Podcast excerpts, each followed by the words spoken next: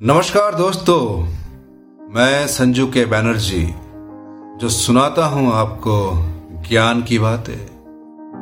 तो चलिए दोस्तों, मैं आपको लिए चलता हूँ ज्ञान के पथ पे, और आप जानेंगे जीवन की वास्तविकता क्या है। दोस्तों, जो मैं आपके सामने आज बया करने जा रहा हूँ, जिस बात पे मैं उल्लेख करने जा रहा हूँ, कृपया आप उस तस्वीर को ज़रूर देखें। जो मैंने डीपी पे लगाई है। ये तस्वीर अपने आप में एक सच्चाई है। ये तस्वीर बयां करती है कि जीवन में कितना दर्द है, कितना तकलीफ़ है। कोई दूर दूर तक नहीं आता है। चाहे आप कितनी भी आवाज़ लगा ले, कोई सुनने वाला नहीं होता है। तो इस तस्वीर को ज़रूर देखें। तस्वीर जब देखेंगे, तब आप एहसास करेंगे कि मैं आज क्या कहने वाला हूँ। ये तस्वीर जीवन की बहुत बड़ी सच्चाई को बयां करती है। जब जीवन के रास्ते पर चलते चलते हम कभी ऐसे मोड़ पर आ जाते हैं जहाँ हमारा एक गलत कदम, हमारी प्रतिष्ठा, हमारा वजूद, हमारा जीवन को बर्बाद कर सकता है।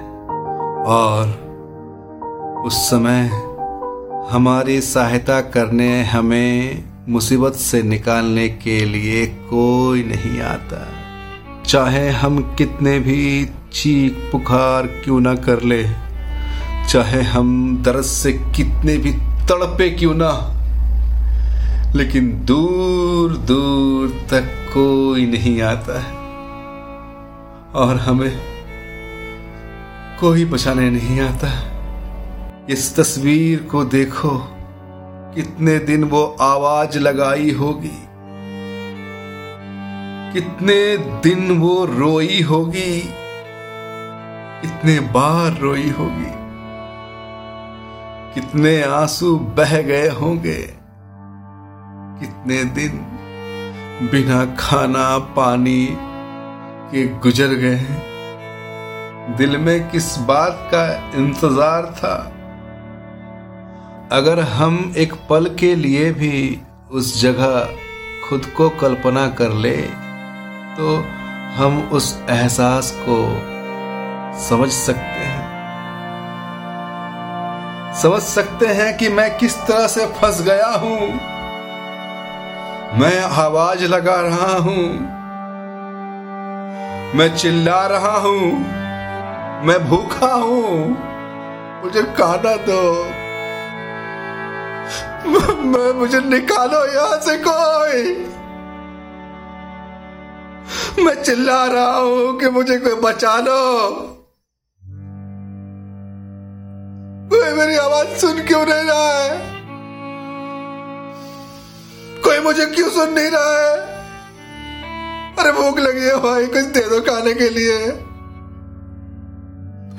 बहुत देर हो गई है मैं यहाँ पे रुक हुए। अरे कोई तो होगा जो मुझे यहाँ से निकाल लेगा। आज बहुत दिन हो गए। अब तो ऐसा लग रहा है मैं मैं, मैं नहीं बचूँगी।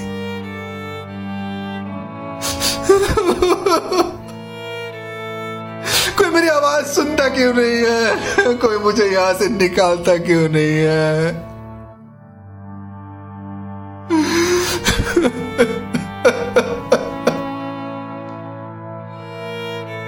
तुम्हारे लिए कोई नहीं आएगा। कोई रिश्ता तुम्हारी तरफ़ नहीं देखेगा। तुम जो कदम उठाओगे उसके बारे में सौ बार सोचना और जो निर्णय लिया उसके बारे में हज़ार बार सोचना। कभी भी जल्दी में निर्णय लेकर मूर्ख मत बनना। ये सोचकर जीना कि मेरा कोई नहीं है, कोई नहीं। कोई आए तो खुश, कोई ना आए तो कभी दुख मत होना। क्योंकि दुख का कारण है तुम्हारा निर्णय। जब भी तुम कोई निर्णय लेते हो, अपने आप को होशियार समझते हो और गिर जाते हो गड्ढे में मेरे जैसे।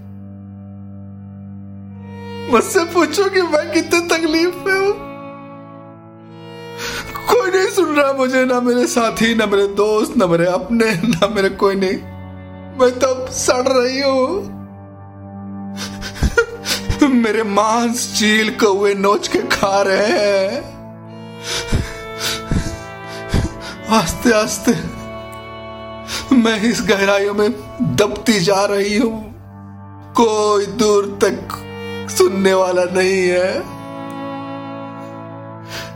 यहाँ भी ज़िंदगी सिखा रही है मुझे कि देख अपने आप को बड़ा होशियार समझता था ना? कैसे आके गिरा है? कोई बचाने वाला नहीं है। कोई सुनने वाला नहीं है। कोई जानने वाला नहीं है तुझे।